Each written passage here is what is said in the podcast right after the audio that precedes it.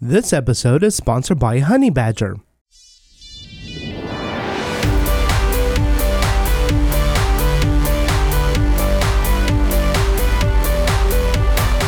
There is a lot of confusion in the asset pipeline on a modern Rails application.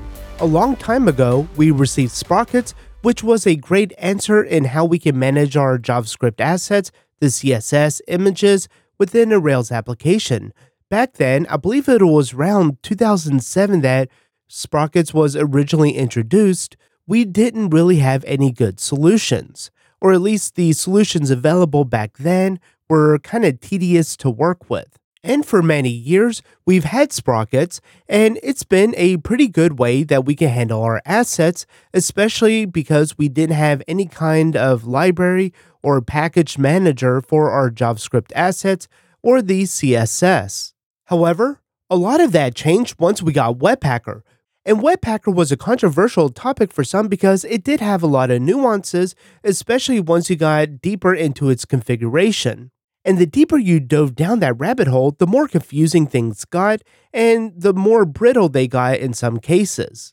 And then with Rails 7 introduced the JS bundling Rails, which could be used instead of the default import maps in a Rails 7 application. With the JS bundling, we could use ESBuild, Rollup, or Webpack to bundle our JavaScript assets.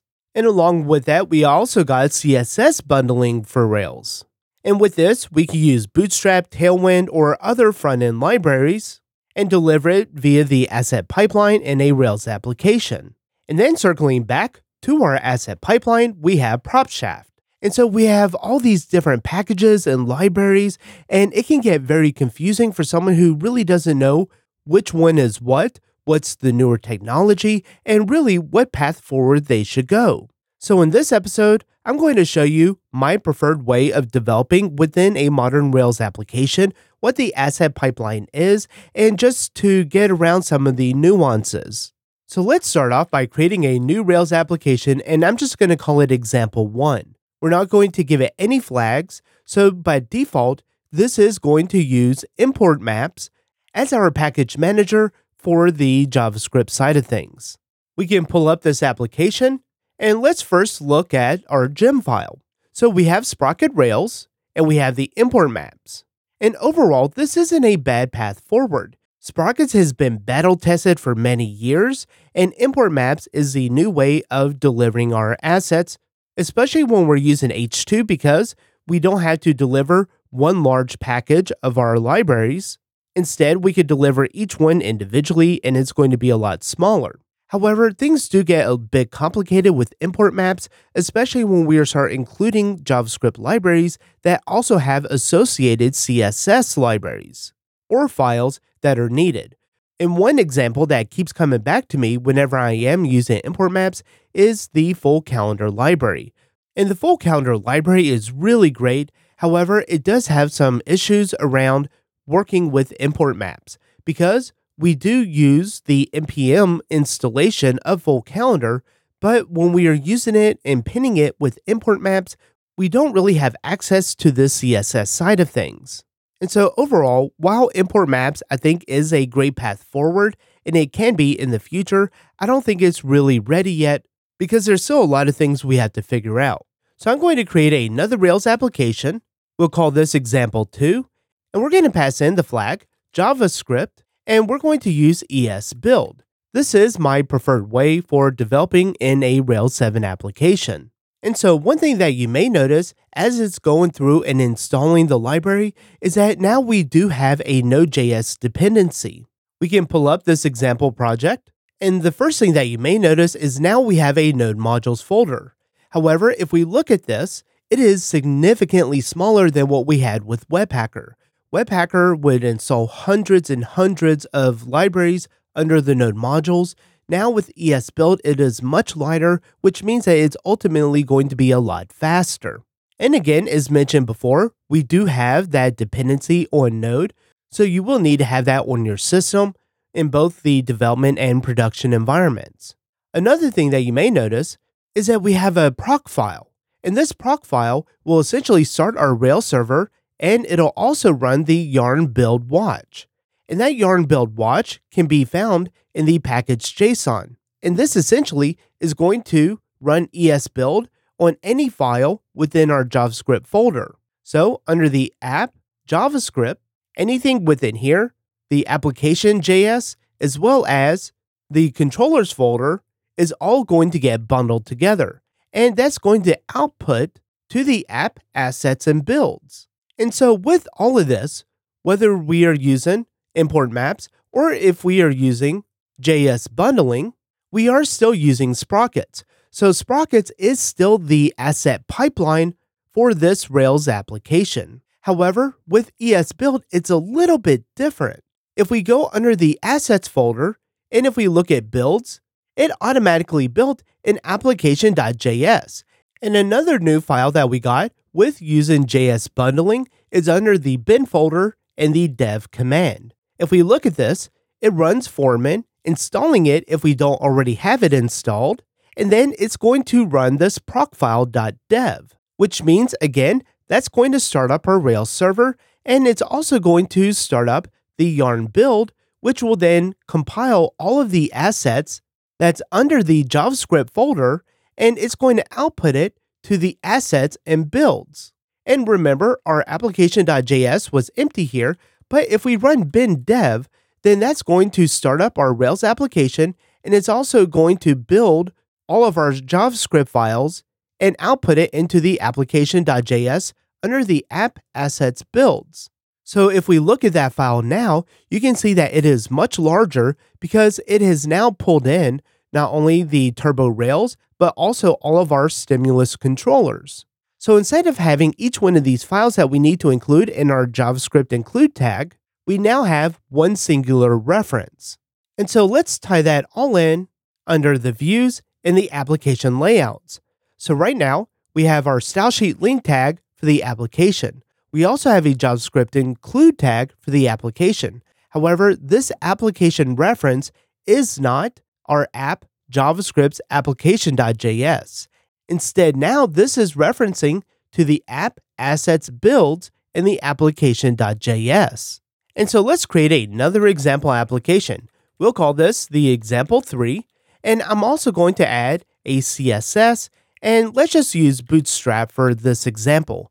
If you want, you can use Tailwind, it doesn't really matter. However, all of the Drifting Ruby episodes I do create with a JavaScript ES build and a CSS of Bootstrap.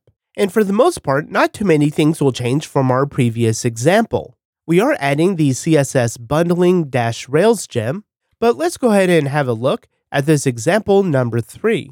For the most part, things are going to be very similar to the previous example where we still had that bin dev to launch our Rails application. But then let's go look at the proc file we do have an additional thing listed here, and that's for the CSS. So if we look at the package.json now, we still have our build, but then we also have the build CSS. This is using Sass, and it's taking in the app asset style sheets and the application.bootstrap.sass file, and that is outputting it to the app assets builds. And then it's calling the file application.css. And we can launch the bin dev to see this compilation again. If we go under the app, assets, and then the builds folder, now we have an application CSS, which has all of our bootstrap code for the styling.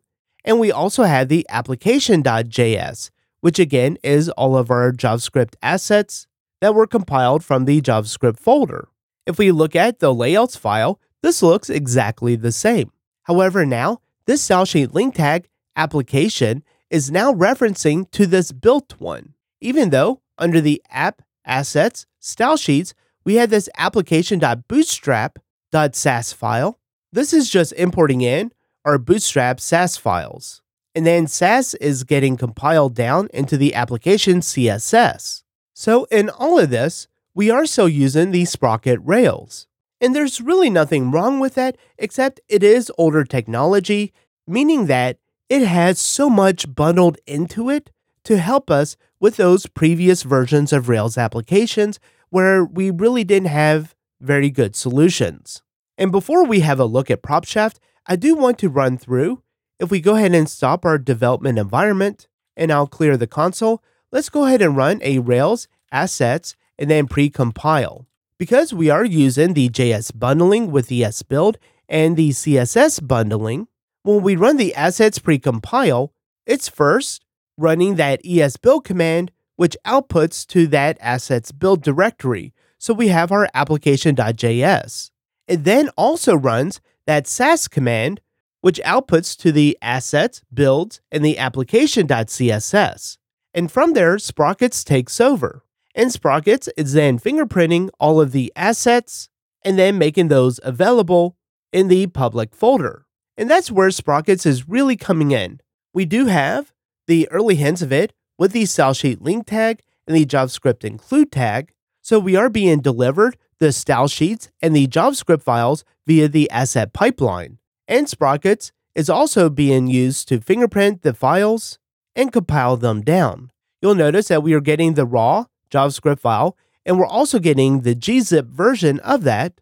And so, as far as how we deploy our applications, nothing really has changed with this.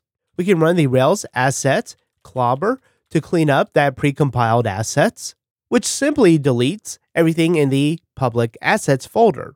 And before we move on to looking at PropShaft, there is one thing that I do want to have a look at here, because when we bring in assets like full calendar, there are some nuances. If we want to bring in a JavaScript library into this application, we could do a yarn add, and then we can specify the name of the library. In this case, I'm going to do the full calendar forward slash core.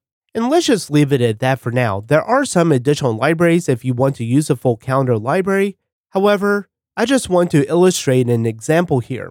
And let's say under our hello controller, we want to use that full calendar. So we can import in and we can bring in the calendar from the full calendar core. And in our initializer, let's just initialize this calendar is equal to a new instance of calendar, and let's specify this side element. So this will make our div for the hello controller a calendar. And really to illustrate this, we will need to add with a yarn add the full calendar time grid plugin. And within the stimulus controller, we would need to import in that time grid from the full calendar time grid. Within the options, let's add the plugins, and then we'll just reference that time grid plugin and let's set the initial view. So we'll have our initial view and we'll make this a time grid week. And before we can test this out, we do have to call this.calendar render to render out the calendar. And if we come back to our application and have a look, you can see that we have the full calendar up and running However, it looks a little bit strange. Specifically, we've lost our bootstrap styling. And if we come over and have a look at the application.css file that's under the app assets builds directory, you can see that now it is very different. We have all of the full calendar stylings, but that's really all we have. We've lost all of the bootstrap styling. And this is not an issue in full calendar 6.1. However, if you are on an older version, this is still an issue, or if you're using another JavaScript library that isn't inlining the styles or adding the minified styles in the head. And so you can still run into this issue, and the easiest way to resolve this is in the package.json. If we come in here and look, the build for the ES build in our JavaScript is not only creating our application.js, but it's also creating the application.css because there are style sheets being included. With the CSS bundling and the build colon CSS command, we're taking in our application bootstrap Sass file and then we're outputting it to the exact same file name. So I'm going to change this file name to let's say just something like application underscore styles. We'll save this, we'll close down our Rails application, and we'll run the bin dev again. This will automatically compile everything. And now if we scroll up and look, we have our application.css, which was generated from ESBuild with all of our full calendar stylings. And then we also have the application styles, which has all of the bootstrap styling. And this was compiled from the app assets, style sheets, and the application bootstrap.sass file. So now if we come under the views, layouts, and in the application HTML ERB, I'm going to copy out this style sheet link tag, and I'll also include the underscore styles. So now we have two different style sheets that we're bringing in one that was built from the CSS bundling and one that was built from the JS bundling. If we come back to our application now and refresh the page, you'll see that we have the Bootstrap styling and we still have all of the styling for the full calendar. And that's one of the weird nuances when using CSS bundling and JS bundling. And that's just something that you'll have to work through. And this is the recommended route, in my opinion, in dealing with those situations. Again, full calendar is not really affected by this because it has been updated to then just include a head tag for all of these styles, but there's still plenty other libraries out there that would still be affected by this. And so let's create our final application here, and we'll call this the example 4. We're still going to keep the JavaScript ES build, the CSS bootstrap, and I'm also going to add a third option called PropShaft. This will go through just like it did before, but we are going to notice one major difference, not in the creation of the application, but we're really going to see it in the gem file. Once it's complete, we can open up our editor again, and let's go ahead and have a look at the gem file. So now we no longer have sprockets. Instead, now we have PropShaft. And that's really the biggest change here. If we come under our app, assets, we still have our style sheets with the application bootstrap, and under the builds, we still have the application CSS and the application.js. If we run the bin dev command, we'll then see the application.js gets compiled with all the assets, as well as the application CSS. Let's go ahead and generate a controller, and we'll just call this the welcome index. And under the config route, I'll just make this our root path. So we can launch our application, we can refresh the page, and we have Bootstrap working. And if we inspect the network tab, you'll see that we are still getting the fingerprinting. If we look at the JavaScript side of things, we're also getting the fingerprinting and things are working just as we would expect. And in our terminal, we could do a bin rails assets precompile. And much like we would expect, is going through running the ES build and the Sass to precompile our assets. We can look under the public assets, and then we see all of our assets just like we did before. We have our application style sheets with the fingerprint, as well as the JavaScript ones. And so the shift from Sprockets to PropShaft isn't really changing our day to day development or how things are getting deployed. It is just a much lighter weight solution than what Sprockets had, because Sprockets is still handling all of that backwards compatibility for the older Rails applications on our new modern Rails applications, we really don't have that kind of overhead. And so that's why PropShaft was invented to really just handle the specific tasks that it needs to on fingerprinting our assets and delivering them for the asset pipeline. And so, with all of this said, it's not as simple as removing sprockets and then adding in PropShaft. If you are already on a Rails 7 application and if you've stuck pretty close to the Rails core way of doing things, then it really could be that simple.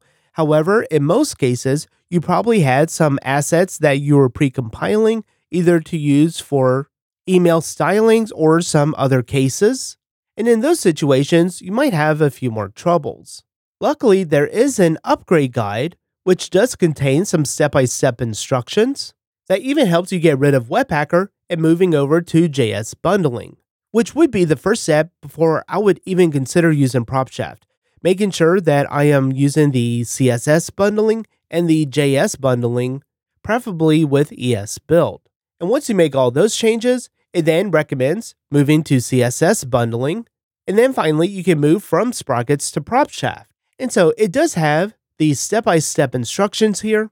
But again, if decisions were made along the way where you're pre-compiling certain assets then it may not be as simple as these steps. You may have to find some workarounds for those specific situations. But hopefully, this episode has helped demystify the asset pipeline in a modern Rails 7 application. And if there are any gaps that we didn't cover in this episode, you can go to driftingruby.com and go to this episode in the comment section and let me know what some of the things that are still missing or some questions that you have around it. Well, that's all for this episode. Thanks for watching.